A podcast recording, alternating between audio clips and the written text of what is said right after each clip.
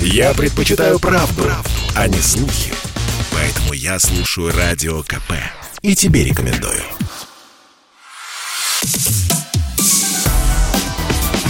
Чё происходит? Авторский проект Ильи Варламова на радио «Комсомольская правда». Илья обсуждает со слушателями новости, которые зацепили именно его.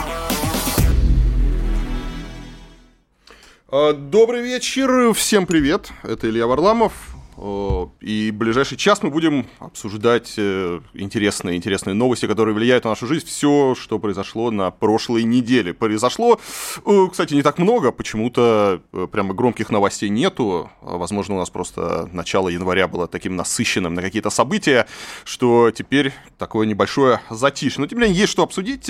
Начать я бы хотел а, с Лукашенко, который просто удивительные вещи наговорил. Он э, в пятницу выступил с традиционным посланием к национальному собранию.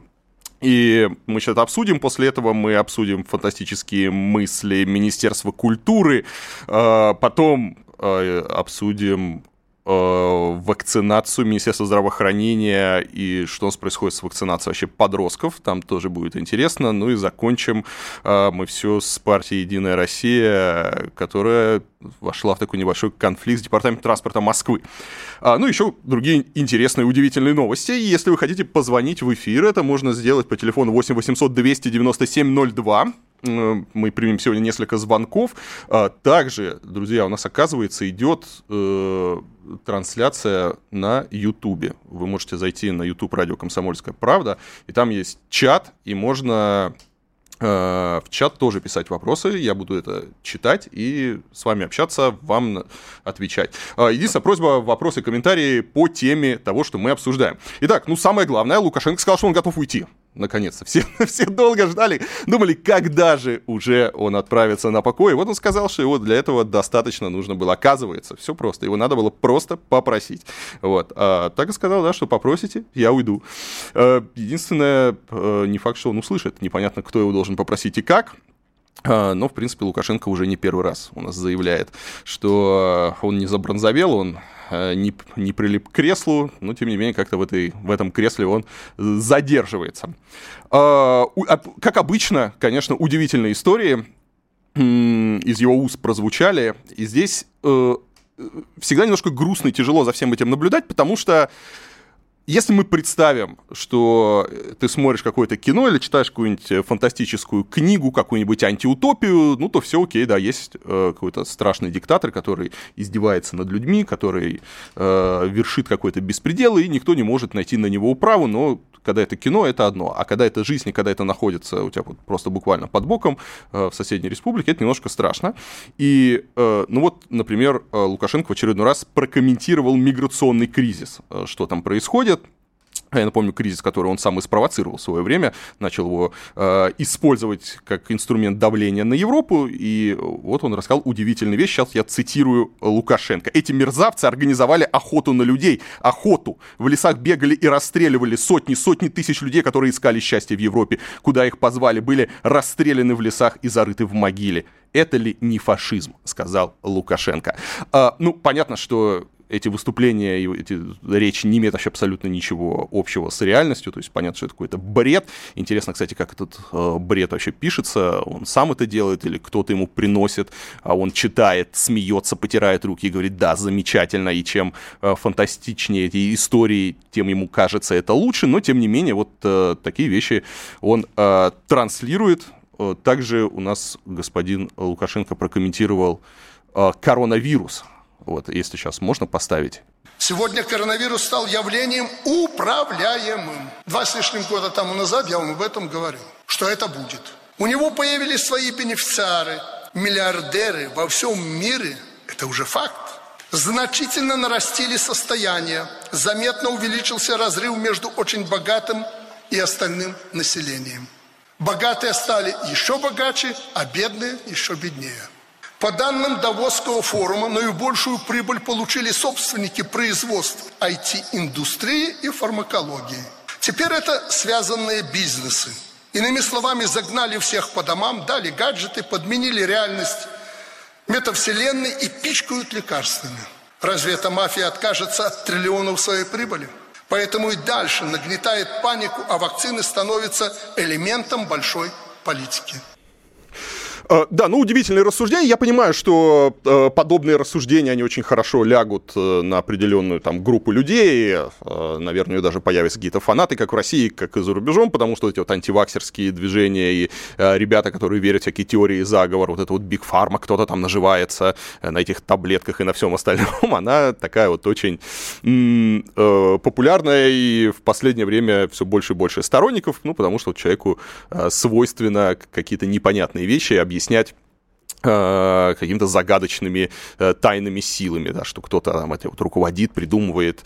Э, я хочу вообще, кстати, напомнить, что когда только коронавирус появился, были теории про то, что сейчас Билл Гейтс должен на этом заработать, ну как тут Билл Гейтс на этом особо пока не зарабатывает. То, что говорит Лукашенко, даже неловко становится за Россию и за Путина, который поставляет ему вакцины, не, не его ли он имеет в виду, говоря, что какие-то товарищи зарабатывают на лекарствах и кого-то там чем чем-то еще, не дай бог, пичкают. Вот. Ну, в принципе, Лукашенко не первый раз э, кусает руку, которая его кормит, поэтому не удивлюсь, если здесь он хотел и Путина попинать. Конечно, это совершенно, опять же, абсурдные, примитивные теории э, заговора, которые рассчитаны на не очень умных людей, но я думаю, он найдет э, свою аудиторию. В общем, довольно грустно за всем этим наблюдать, э, особенно учитывая то, что э, весь этот цирк, он спонсируется за наши налоги. Я хочу напомнить, что Россия финансирует режим Лукашенко, абсолютно людоедский режим, режим, который по беспределу преследует как граждан Беларуси, так и граждан России. Недавно там прошла информация, что несколько сотен граждан России находятся сейчас в тюрьмах Беларуси, в том числе они находятся по политическим делам, а чтобы вы понимали, это не какие-то там страшные преступления, да, это вот люди, которые там показались на митинге, казалось бы, да, какое страшное преступление, человек вышел на митинги и э, э, собственно, за это отправлять в тюрьму, дают там реальные сроки. Многие были вынуждены уехать, но, тем не менее, такая ситуация происходит, и все это происходит за наши с вами налоги, что, безусловно, довольно грустно. Вот. А, ну, кстати, относительно хроник безумия, раз мы с вами начали говорить про Лукашенко, можно посмотреть на то, что происходит в Туркменистане.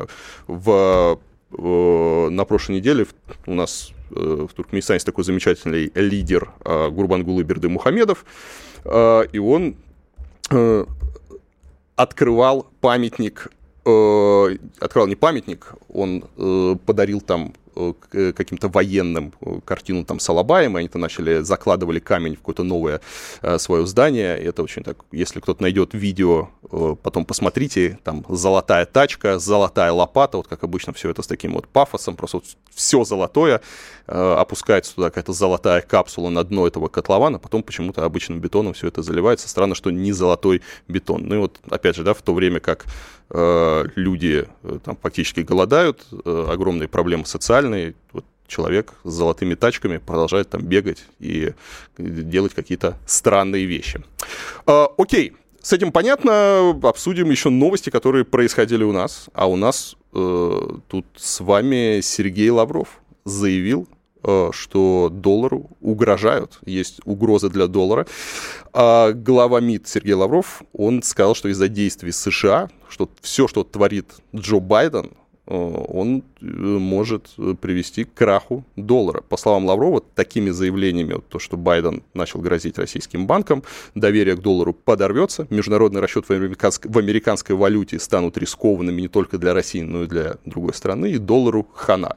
А, ну, история про то, что доллару хана я уже слышу на протяжении последних, я не знаю, лет 20, и верный сигнал, что когда кто-то из высокопоставленных чиновников Э, говорит, что доллару хана, надо доллары покупать.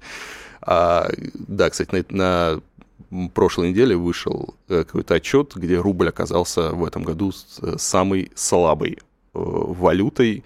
Ну и на рубль, конечно, довольно сильно влияют в том числе вот эти вот переговоры, которые у нас уже два месяца идут между Россией и НАТО, вот эти вот дипломатические качели, эти угрозы э, войной, они не лучшим образом сказываются на том, как рубль себя чувствует. Поэтому когда вы видите вот эти вот колонны с танками, которые куда-то едут, да, что, возможно, они едут и не стрелять, да, возможно, все это мы наблюдаем какую-то игру, дипломатический торг, опять-таки, это внешнеполитические эти игры, а, вы должны понимать, что вы платите за это из своего кармана. То есть э, чудес не бывает, это не просто какая-то там красивая абстрактная картинка, ну, значит, э, э, где-то не отремонтируют больницу, значит, где-то будут не очень хорошие пенсии, а где-то вырастут цены, вот, поэтому история такая вот не очень хорошая. Ну и относительно э, цен на этой неделе, вот просто новость э, в тему. Сегодня вот появилась информация, Данон предупредил о росте цен на молочную продукцию на, на 10%. Вот. Так что с февраля Данон, и не только Данон, сказали, что на молочку цены на 10% вырастут, на что-то побольше, на что-то поменьше. Э, это, к слову, о реальной инфляции. Это только вот в этом месяце, это, естественно, не последнее повышение цен. Вот это плата за, в том числе, за внешнюю политику, за поддержку каких-то сомнительных историй, за поддержку каких-то авантюр. Э, оно выливается в такие вот э, в такие вот действия. А, так, мы сейчас уходим на перерыв. Я напоминаю, телефон 8 800 297 02. Звоните в эфир, обсудим с вами эти и другие новости sportkp.ru О спорте, как о жизни.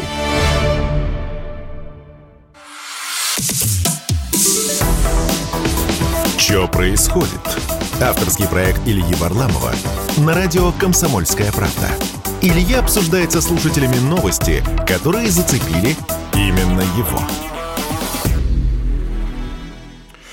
Так, мы продолжаем. Э, у нас, друзья, потрясающие новости пришли к нам из Министерства культуры, казалось бы. А что, чем они могут нас удивить? Они проспонсировали еще какой-то странный фильм. А, нет, значит, Министерство культуры вынесло на обсуждение проект указа президента о том, какой должна быть политика сохранения и укрепления традиционных ценностей в России. Да, ну, не всех ценностей, а вот духовно-нравственных. И здесь интересно посмотреть, если этот законопроект будет принят, э, каким видит у нас Министерство культуры Россию. Да, но э, вы сами понимаете, мы, дол- мы не должны забывать, что ценности бывают они какие-то разрушительные и чуждые, которые враги нам навязывают ради идеологического и психологического воздействия на россиян. А бывают ценности наши правильные. Ну, в общем, э, значит, запомните, по версии Министерства культуры есть ценности хорошие. Значит, это жизнь. Ну, правильно, да. Э, жить, жить, жить здорово. Это достоинство, это патриотизм, это все хорошие ценности. Это права и свободы. Ну, здесь немножко странно, не очень понятно, это, это какие-то либералы, они забрались, как-то странно, что они права и свободы туда приписали, не знаю. Вот, а, так что э, это гуманизм, труд, семья, историческая память, э, приоритет духовного над материальным про духовно материальным тоже не очень понятно. Так бывает, пройдешь мимо какое-нибудь министерства, мимо Государственной Думы или мимо храма Христа Спасителя во время какого-нибудь религиозного праздника, вот около вип-входа, и прямо вот смотришь, что приоритетом духовного над материальным у нас пока не совсем пахнет, по крайней мере, у людей, которые эти законы принимают. Вот. Но, тем не менее, такие вот это ценности традиционные, которые нужно оберегать. Это наши э, скрепы. Значит, а что же э, плохого? Значит, где э, значит, перечень разрушительных и чуждых идей. Это культ эгоизма, культ вседозволенности, безнравственности, это отрицание идеалов патриотизма, служение Отечеству, продолжение рода, созидательного труда, э, отрицание идеалов позитивного вклада России в мировую историю и вклада России в культуру. Значит, это то, что вот э, отрицать нельзя.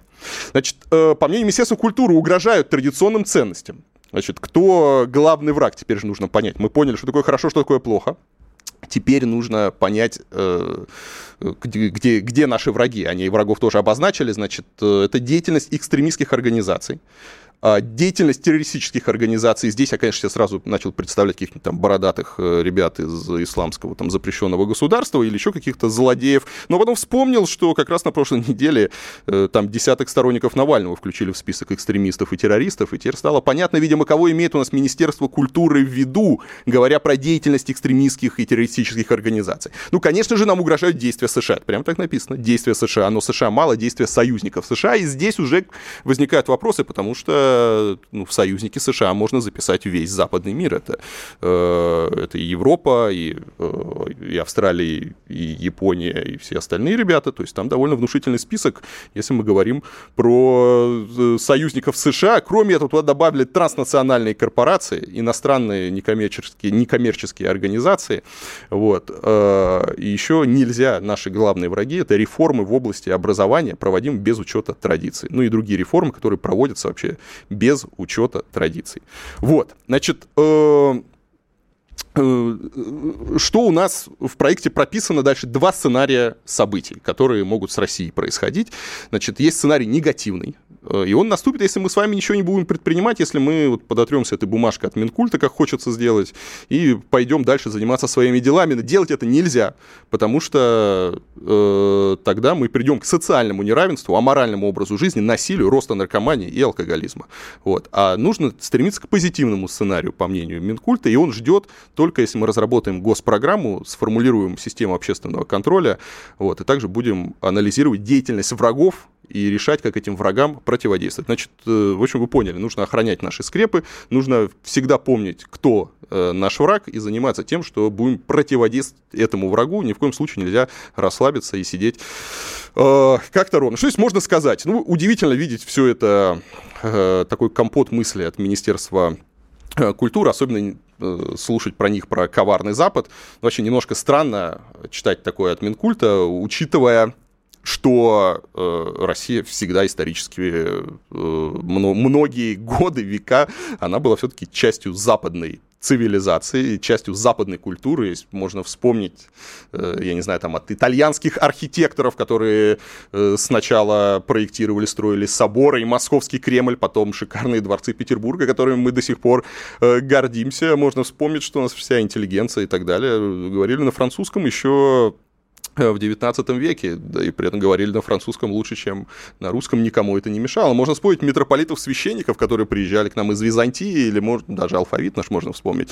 В общем, Россия всегда, оказывается, была э, частью общемировой культуры, частью западной культуры, и этим, собственно, богатство русской культуры и объясняется, потому что она впитывала себя лучшее от разных народов, и у нас действительно сейчас теперь удивительная, богатая э, культура, сильная, которая, э, которой мы по праву гордимся, но теперь, видите, Минкульт говорит, что все, хватит, мы строим такой некий виртуальный э, занавес и оберегаем наши скрепы, наши ценности от вот этого вот тлетворного влияния Запада. Да, очень э, грустно, на самом деле, за всем этим наблюдать, потому что ну, главную угрозу э, русским традиционным ценностям, судя по всему, несет деятельность вот Министерства культуры и подобных ребят, и ничто так э, не разлагает Россию, как вот подобные бюджетные паразиты, которые имитируют бурную деятельность, а по факту занимаются какой-то ерундой. Ну а русская культура, я думаю, за нее переживать не надо, за наши скреп она переживет и все эти министерства, и все с ней будет хорошо.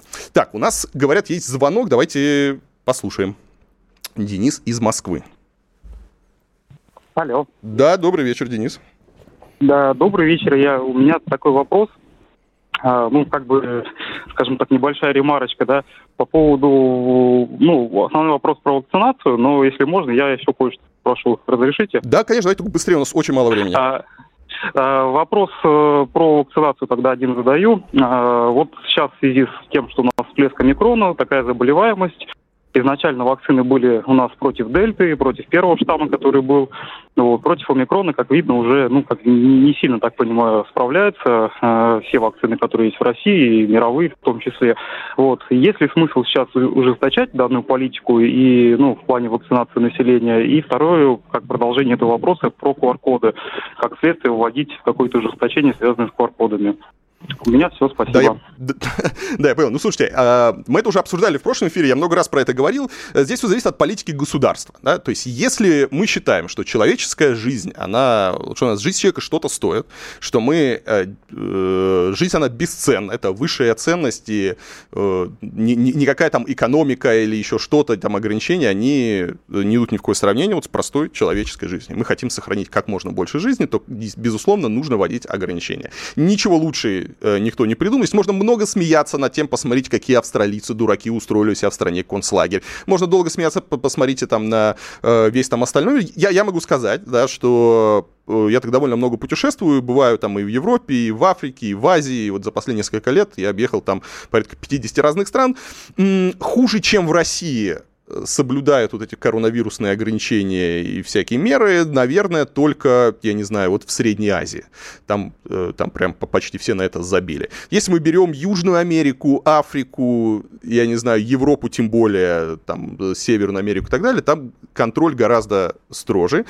И э, э, здесь можно посмотреть, если мы возьмем Европу, просто зайдите в интернете много информации, просто не так наглядно на словах, посмотрите уровень смертности и в зависимости от Э, уровня вакцинации, э, как это влияет. Если в начале, когда ковид пришел в Европу, там действительно была большая проблема со смертностью, у них система здравоохранения не справлялась, то после того, как они вакцинировали значительную часть населения, то действительно смертность, она стала минимальной. Да, там выявляется много новых случаев, поскольку там проводится нормальное тестирование, э, но, тем не менее, больницы сейчас там не переполняются, и ситуация по смертности у них э, довольно благоприятная. В России, к сожалению, ситуация обратная. Мы одни из лидеров в мире по смертности, если судить э, на миллион человек, э, сколько, у нас умирает от ковида. Если смотреть не официальные данные, которые явно занижают, а смотреть именно избыточную смертность, которая вот, она уже больше миллиона человек с начала пандемии. Этих людей мы, многие эти жизни можно было бы сохранить, если у нас люди ответственно бы относились и к ограничительным мерам,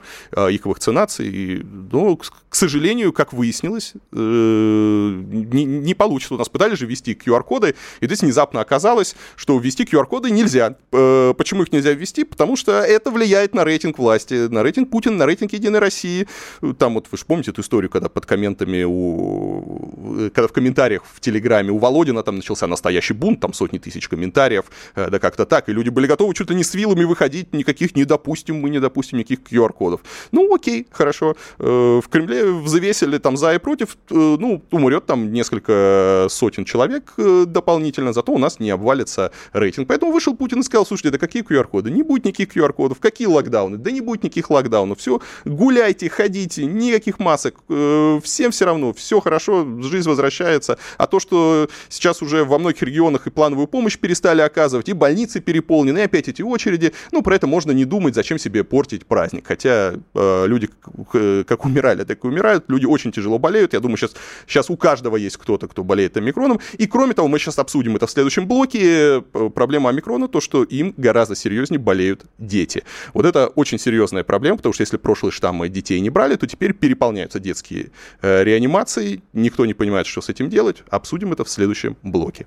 В России уже давно не две проблемы, а гораздо больше – да и весь мир готов наброситься на нашу страну. Но спокойствие, только спокойствие. У радио «Комсомольская правда». Есть для вас человек, который справится со всеми вызовами сил зла.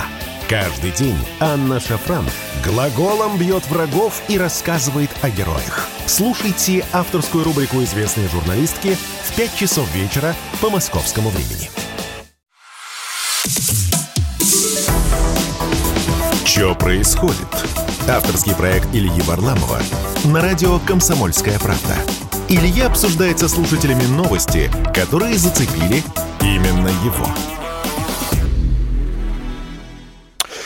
Так, ну, собственно, мы сейчас э, а, обсудим с вами вакцинацию подростков, к которой мы подошли, потому что то, что происходит с мутациями ковида, если первые штаммы подростков не брали, то теперь э, подростки все чаще болеют, э, об этом говорят врачи, переполняются больницы, переполняются детские реанимации, и, то есть болеют серьезно. А, значит, по поводу вакцинации подростков, если помните, у нас ходили такие разговоры, что там должна быть э, чуть ли там не, опять не обязательная вакцинация и так далее, но началось просто довольно серьезное противодействие, э, как вот и с QR-кодами было, там различные там организации и родители, и все эти вот, антиваксеры, что не допустим вообще как детей колоть, это вообще не...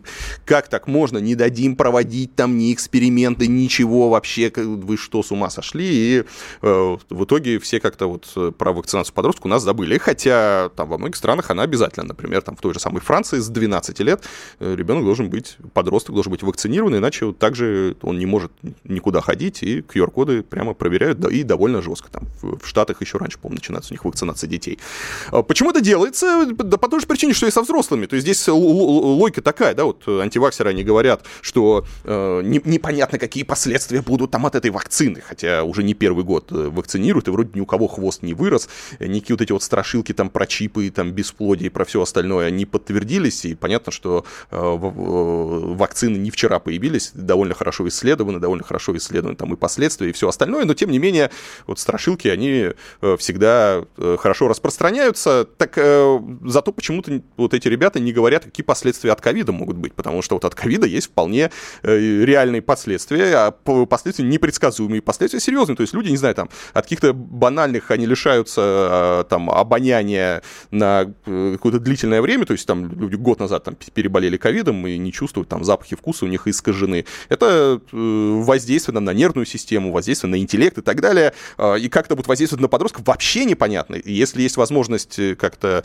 это э, защитить, то на, надо бы защитить, но нет. И тут выяснилась еще одна очень интересная история. По закону, вот, э, собственно, хотел сейчас с вами это обсудить, то есть по федеральному закону 157, э, дети, ну, подростки, точнее, это уже не дети, это подростки, они могут э, с 15 лет прийти и сделать себе вакцину, написав согласие. То есть с 15 лет по действующему законодательству подросток сам может принимать решение давать э, информационное согласие о вакцинации.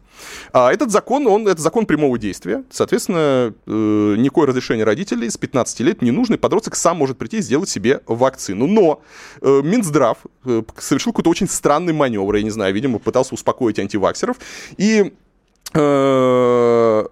сделал дополнение, он сделал там э, свои внутренние поправки, где э, требует, чтобы э, присутствовали родители, чтобы было согласие родителей, э, да, э, на вакцинацию. Вот. Э, но история немножко странная, потому что федеральный закон, он все, все, все-таки важнее. И, по идее, подростки должны иметь возможность прийти и привиться, но что-то не получается. Э, собственно, сейчас на линии по телефону Геннадий Онищенко, и хотел бы с ним вот этот вопрос обсудить. Это бывший главный санитарный врач России. Собственно, вот что у нас происходит с вакцинацией подростков. Добрый вечер. Добрый, добрый. Да, скажите, скажите пожалуйста, как вы относитесь к вакцинации подростков, и э, должны ли подростки принимать решения вот, с 15 лет, могут ли они принимать решения сами и делать себе вакцину, если у них, например, родители против а, вакцинации от ковида? Первое, первое, о том, что прививать подростков нужно начинать и даже, может быть, более ранние возраста. Разговор уже идет э, не давно. И такие страны, как Китай, Соединенные Штаты Америки, они вакцинируют еще с лета своих э, детей школьного возраста – американцев их, по-моему, 25 миллионов, там что-то. Ну, неважно, сколько там миллионов. Что касается, я так понимаю, вас смущает подход э, к вакцинации. Э, ну, у нас по нашей конституции, по нашим законам, родители до достижения совершеннолетия 18-летнего дают э, разрешение. И не только на такие вещи, как вакцинация, но и на более безобидные вещи, допустим, использование э, данных о ребенке в общественном пространстве, там вот, допустим, открывается личный кабинет ребенка в какой-то там опции, на удаленке, которые проводятся там по конкурсам, обязательно должно быть разрешение родителей. Потому что в данном случае разрешение родителей, безусловно, требуется. Да, да я, я, я извиняюсь. Э, смотрите, есть да. федеральный, федеральный закон об э, иммунопрофилактике инфекционных да, болезней, да. где сказано, что профилактические прививки для несовершеннолетних от 15 до 17 лет проводятся при наличии собственного согласия гражданина. То есть э, человек может с 15 лет без согласия родителей сам прийти и сделать себе прививку, соответственно, с федеральным федеральным закону. Почему ну, Минздрав... Закон, я являюсь этим автором так. закона. И я никакой тут не вижу никакого противоречия. Э, допустим, родитель согласен, а ребенок не хочет. Вот такой вариант вы не предусматриваете, ведь он же не безмолвный и, и не робот, которому приказали, и все. А он может только сказать, а я не хочу. Поэтому здесь должно быть обоюдное согласие, и в этом плане я как раз не вижу никакой Подождите, еще раз, в законе я, написано, я что, не вижу, что с 15 лет он может без согласия. Вы не перебивайте меня, если вы хотите меня услышать, а не себя. Есть э, другая проблема, что мы сегодня и наши родители против вот это, и вот я сегодня беседовал с рядом регионов нашей страны, в частности с Сибирью. Там уже число заболевших детей дошло примерно до 30%. Но у родителей сопротивление вакцинации гораздо более высокий градус, чем если когда мы говорим о вакцинации самих взрослых. Вот тут вот это, вот это ну как вам сказать, невосприятие именно этого данного типа вакцин, оно у родителей более выражено. Он готов, другими словами говоря, он готов привиться сам, но по отношению к своему ребенку он согласия не даст. Вот в чем проблема сегодняшнего состояние, при том, что наше общество всегда демонстрировало высокую уровень понимания, высокий уровень согласия на прививку, в том числе и родителей, для своих детей. А вот коронавирус, вот та системная антитеррористическая антивакцинальная атака, которая идет – она здесь э, демонстрирует большой успех и абсолютное не, я бы сказал, инфантильный подход со стороны и Минздрава, и Роспотребнадзора. Вот здесь они абсолютно сдались и идут по течению, вместо того, чтобы проводить целенаправленную, наступательную, разъяснительную работу. Угу. Но при этом используя э, главный принцип принцип добровольного, но информированного согласия на прививку. Да, я еще раз извиняюсь. Вот второй пункт закона, как вы говорите, что в этот закон э, участвовали его... Я не говорю, я его автор. Да, там написано, про- профилактические прививки проводятся при наличии информированного добровольного согласия на медицинское вмешательство гражданина, одного из родителей, либо иного законного представителя несовершеннолетнего в возрасте до 15 лет. После 15 лет э, подросток сам может дать это согласие. Это согласие родителя не нужно. Может ли подросток э, прийти в поликлинику и поставить прививку, если его родители против, или в другом городе, или там ну, э, вот он не хочет вообще Понимаете, спрашивать. вы э, изобретаете совершенно фантастические варианты, которые к жизни никакого отношения не имеют. Прийти в прививку при 15-летний мальчик или девочка точно не захотят, да ему и не надо приходить. К нему придут в школу, среднее учебное заведение, и предложит ему работу, но при наличии согласия родителя в том числе. Вот и все. Понятно. Еще так раз, в, законе, в вашем здесь. законе написано, давайте, что согласие давайте нужно, вы мы говорите, не будем казуистикой заниматься. Поэтому я читаю пункты вашего закона. А будем убеждать в необходимости прививать. Я понял. Все, да, я, я понял. У нас остается минута. И, и прежде всего родителей.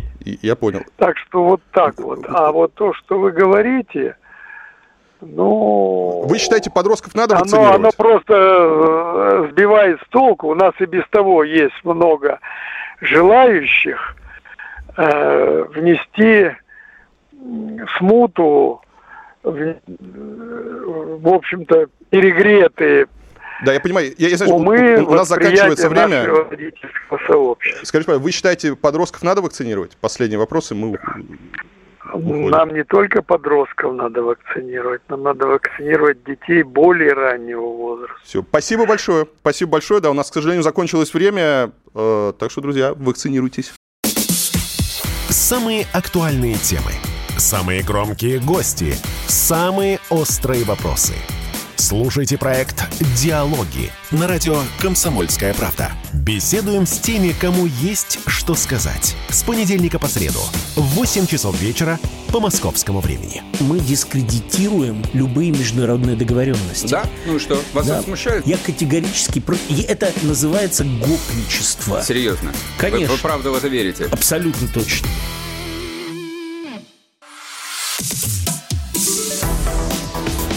Что происходит? Авторский проект Ильи Варламова на радио «Комсомольская правда». Илья обсуждает со слушателями новости, которые зацепили именно его. Так, э, я прочитал здесь несколько вопросов. Спрашивают, вакцинировался ли я? Да, у меня стоит э, три прививки, сейчас буду делать э, четвертую. У меня стоит два спутника и стоит э, Модерна. Вот, я ездил в Европу, делал себе еще европейскую прививку. Сейчас э, опять буду делать э, европейскую прививку.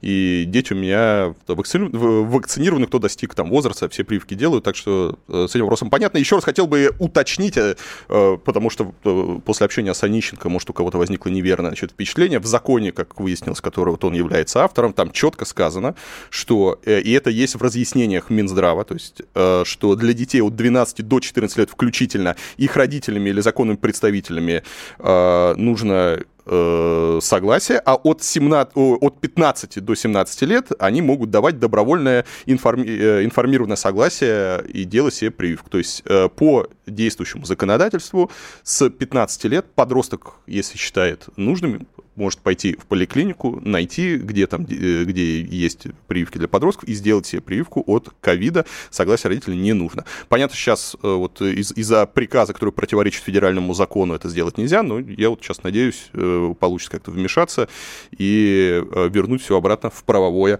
поле. Так, у нас был звонок на прошлую тему, давайте сейчас быстренько и перейдем уже к, след- к следующим темам. Денис из Москвы. Да, Илья, добрый вечер. Добрый вечер. Э, Рад вас слышать здесь. Да, Владимир Николаевич Сурговкин, респект за это. Вот. В принципе, по поводу уже как бы вакцинации начали говорить. И вот, собственно, да, уже, наверное, обновлю тему и вот про вакцинацию спрошу. Вот меня, знаете, что удивляет? Я не знаю, может быть, вы мне скажете. Вот я хоть старше чуть вас, да, 77 года, но я учился в советской школе, я помню прекрасно, как мы выстраивались в очереди на любые прививки. У родителей никаких вопросов не возникало, да, чем нас колют там, и, собственно, э, что там чипуют или еще что-то, рога там вырастут. То есть, в принципе, таких проблем не было. И вот в контексте того, что у нас огромная часть населения так вот любит ностальгировать по Советскому Союзу, но почему-то вот именно самые активные, так сказать, ностальгирующие граждане почему-то одновременно являются самыми ярыми такими антиваксерами, вдруг ни с того ни с сего. То есть меня вот этот вот момент очень интересует и удивляет. И, конечно же, я как бы не, не вижу даже вот логической цепочки какой-то. Да, я вас понял. Получается, что... Э, э, Давайте я прокомментирую. О- Очень мало времени. Э, Да, кстати, ну, слушай, есть такой парадокс, но извините, вспомните, как вот эти вот прекрасные образованные люди с, из страны с самым лучшим образованием заряжали у телевизоров воду, ходили на сеансы Кашпировскому, вот, а сейчас лечатся э, там свя- святой водой, гомеопатией, этим сахарком и прочими очень странными вещами. Вот, поэтому, ну, Слушайте, э, это вот не- не- не- недостаток образования. Я, кстати, довольно много вот э, общался там, в том числе там и с антиваксерами, и я так замечаю, что люди делают э, выводы по каким-то очень странным, ненаучным источникам, особо даже не пытаясь как-то угл- углубиться. Ну окей, мы сейчас не будем на теме останавливаться, потому что у нас есть несколько тем, которые я бы хотел обсудить. Одна из них это, это, это педофилы, потому что на прошлой неделе в России был принят законопроект об ужесточении наказания педофилов. Его э, уже утвердил э, Путин, и об этом прямо так вот активно вообще начали говорить. В общем, теперь в соответствии э, с этим законом э, педофилам-рецидивистам грозит пожизненное заключение. Вообще у нас в информационном пространстве в последнее время стало так очень много педофилов, и такая вот прямо тема номер один. э, И всегда, когда темой номер один становится какое-то абсолютное зло, а всем понятно, что педофил это абсолютное просто зло, э, и здесь не может быть никакого другого мнения. То есть это... э, Я, я всегда очень сильно так напрягаюсь, а что же пытаются э, заболтать, да, что пытаются, от чего нас пытаются отвлечь, когда идут такие вот бронебойные темы, по которым в обществе будет стопроцентная там э, солидарность, стопроцентный консенсус, да, потому что, ну, понятно, что педофил абсолютное зло, понятно, что э, можно э, делать им сколь угодно там такое жестокое там наказание и так далее, это будет полностью обществом поддержано. Ну, вот, собственно, даже в какой-то момент обсуждения этого закона между спикером Совета Федерации Валентиной Матвиенко и одним из авторов документа Андреем Турчаком состоялся даже интересный диалог, где Турчак, прямо не стесняясь, э, э, пытался там как-то рассказывать, что бы он с этими педофилами там сделал. Я не хочу это повторять, не очень красиво это выглядит. И дело здесь, опять же, не в, не в том, что, там, как, как мы к педофилам относимся, а в том, что все-таки человек, который принимает законы, должен как-то ну, держать себя в руках. Это я здесь могу говорить какие-то вещи и не стеснять себя в выражении движениях. Вот. А все-таки человек, кто принимает законы, наверное, должен вести себя немножко более корректно. Но смысл не в этом. Э, интересно, как вообще страна вот объединилась э, против вот проблемы педофилов. Все видят, что это такое абсолютное зло. При этом э, я хочу напомнить, что в России огромная проблема вообще с насилием. У нас несколько, там, год назад пытались принять закон о домашнем насилии, который принять не получилось, потому что оказалось, что он разгибает вообще наши э, скрепы, он э, такой вот э, ужасный и может вообще пошатнуть все наши многовековые устои, ни в коем случае нельзя его применять. Как это так? Нельзя бить бабу и детей, это же вообще сейчас семьи распадутся. Как это так дать возможность там ребенку себя защищать? Но если вы посмотрите на суровую реальность, вы увидите, да, что у нас как бы все устроено э, э, по принципу, вот когда убьют, тогда и приходите. То есть э, у ребенка сегодня фактически нету... Э, мы, мы, мы, мы вот вводим законы для педофилов. То есть что это значит? Это значит, что когда совершено преступление, мы будем его там гноить в тюрьме. Ну окей, но это не помешает ему совершить преступление. То есть мы не защищаем детей, мы не защищаем жертв, жертв насилия мы принимаем жестокие законы, чтобы наказывать уже преступления. Что, на мой взгляд, весьма странно, потому что если мы переживаем насчет педофилов, мне кажется, нужно проводить какие-то реформы, принимать какие-то законы и э, меры, чтобы этих преступлений не было изначально. У нас сегодня ребенок э, не может себя защитить, не может э, как-то пожаловаться. Мы до сих пор, э, слушайте, периодически, когда всплывают какие-то случаи из Европы, из какой-нибудь там Скандинавии, где э, ребенок жалуется на своих родителей, э, когда они там его убьют или еще что-то, мы это воспринимаем как, смотрите, они с ума сошли, вы что хотите, чтобы такое было в России? Да, у нас жертве насилия практически нет возможности себя защитить. Если преступление было совершено, тем более, еще давно, и э, когда ребенок жалуется, э, то тут вообще там просто огромная проблема. А с насилием, и не только с насилием по отношению к детям, в России э, много проблем. Это насилие в армии, о котором вообще никто не говорит. И в нашем обществе, кстати, э, вообще не принято говорить о насилии по отношению к мужчинам к, к мужчинам. Хотя исследования э, проведенные главным образом в развитых странах, они показывают, что 5-10% мужчин, они э, сообщают о перенесенном в детстве насилии. Но наше вот воспитание, наше представление о том, как мальчик должен, там, не знаю, терпеть, не жаловаться, и вообще это как стыдно, да, а, оно делает, приводит к тому, что ребенок просто даже не рассказывает о том, что сталкивается с ну, ситуацией насилия, потому что он понимает, что он может стать изгоем в обществе, он может стать изгоем в школе, он не найдет поддержку, возможно, он даже может не найти поддержку у родителей, которые могут его не понять. А, как я сказал, у нас огромные проблемы с насилием в армии, в тюрьмах недавно, я думаю, вы все знаете все э, э, обсуждения, э, которые там были, Э, с насилиями в церкви это вообще в нашем обществе не говорят. Сейчас э, в Западе, на Западе там э, все чаще вспыхивают скандалы по насилию в католической церкви, что происходит за закрытыми стенами и так далее. В России мы еще будем об этом когда-нибудь говорить, но, опять же, будет слишком поздно. И действительно очень и очень много у нас проблем, к сожалению, которые игнорируются, при этом игнорируются не, не, не просто, а так прям принципиально не хотят приниматься. Вот закон о домашнем насилии, э, можно вспомнить, как его обсуждали. Поэтому, на мой взгляд, вот все вот эти вот усиления наказаний за уже совершенное преступление выглядят немножко э, лицемерно. Мне бы хотелось, чтобы все-таки мы преступления предотвращали. Вот. Э, ну и следующая тема, которую я хотел бы с вами обсудить, э, раз мы тут начали и вспомнили про Турчака, и э, про цену человеческой жизни, и про то, как мы с вами сейчас живем, вышла сегодня вот буквально новость, то, что Турчак назвал вредной идею снизить нештрафуемый порог. В очередной раз, да, это уже, уже не новость, но в очередной раз вот идея о том, чтобы вернуть э, штрафы э, хотя бы там, чтобы с 10 км в час у нас штрафовали, вот, Турчак сказал, что это преследует эта цель, да, поглубже залезть в карман граждан. Э, здесь надо понять, что оппонировал ему Департамент транспорта Москвы, и Департамент транспорта э, привел статистику э, в лице Максима Лексутова, который рассказал, что э, если получится снизить нештрафуемый порог с 20 до 10 км в час, вот, то количество ДТП снизится минимум на 35%, а уровни смертности от них в 3-4 раза. Э, это не то, что там у нас Дептранс фантазирует, это мировая статистика, это мировой опыт, который, э, это результат реформ, которые проведены в других странах. Вот, но э, просто вот удивительно, на что на это отвечает Лексутов Турчак. А Турчак отвечает, что после двух лет пандемии, когда людям и так трудно э, реанимировать такие мысли, можно только окончательно оторвавшись от земли и от реальности. Главе столичного этого дептранса можно рекомендовать чаще слушать и слышать людей и помнить, что задача власти делать жизнь горожан лучше, а не сложнее. То есть Турчак считает, что у каждого россиянина есть право превышать скорость на 20 км в час, есть право убить кого-нибудь на дороге. Я хочу напомнить, что каждый день у нас э, на дорогах погибает э, там 40-50 человек. Э, это огромные цифры. Мы от цивилизованных стран на порядок по этой статистике отрываемся не в лучшую сторону.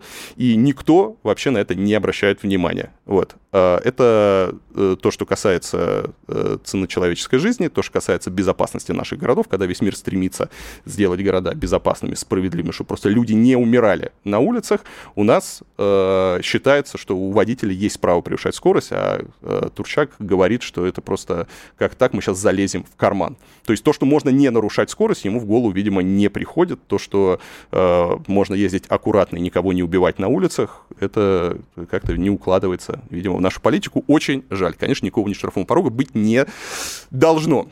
Вот, э, это все новости, друзья, которые мы с вами успели сегодня обсудить. К сожалению, очень мало времени, вот, но э, через неделю, в следующий понедельник, э, я надеюсь, у нас получится побольше звонков принять. Спасибо, что слушали. Всем до свидания. Что происходит? Авторский проект Ильи Варламова на радио «Комсомольская правда». Илья обсуждает со слушателями новости, которые зацепили именно его.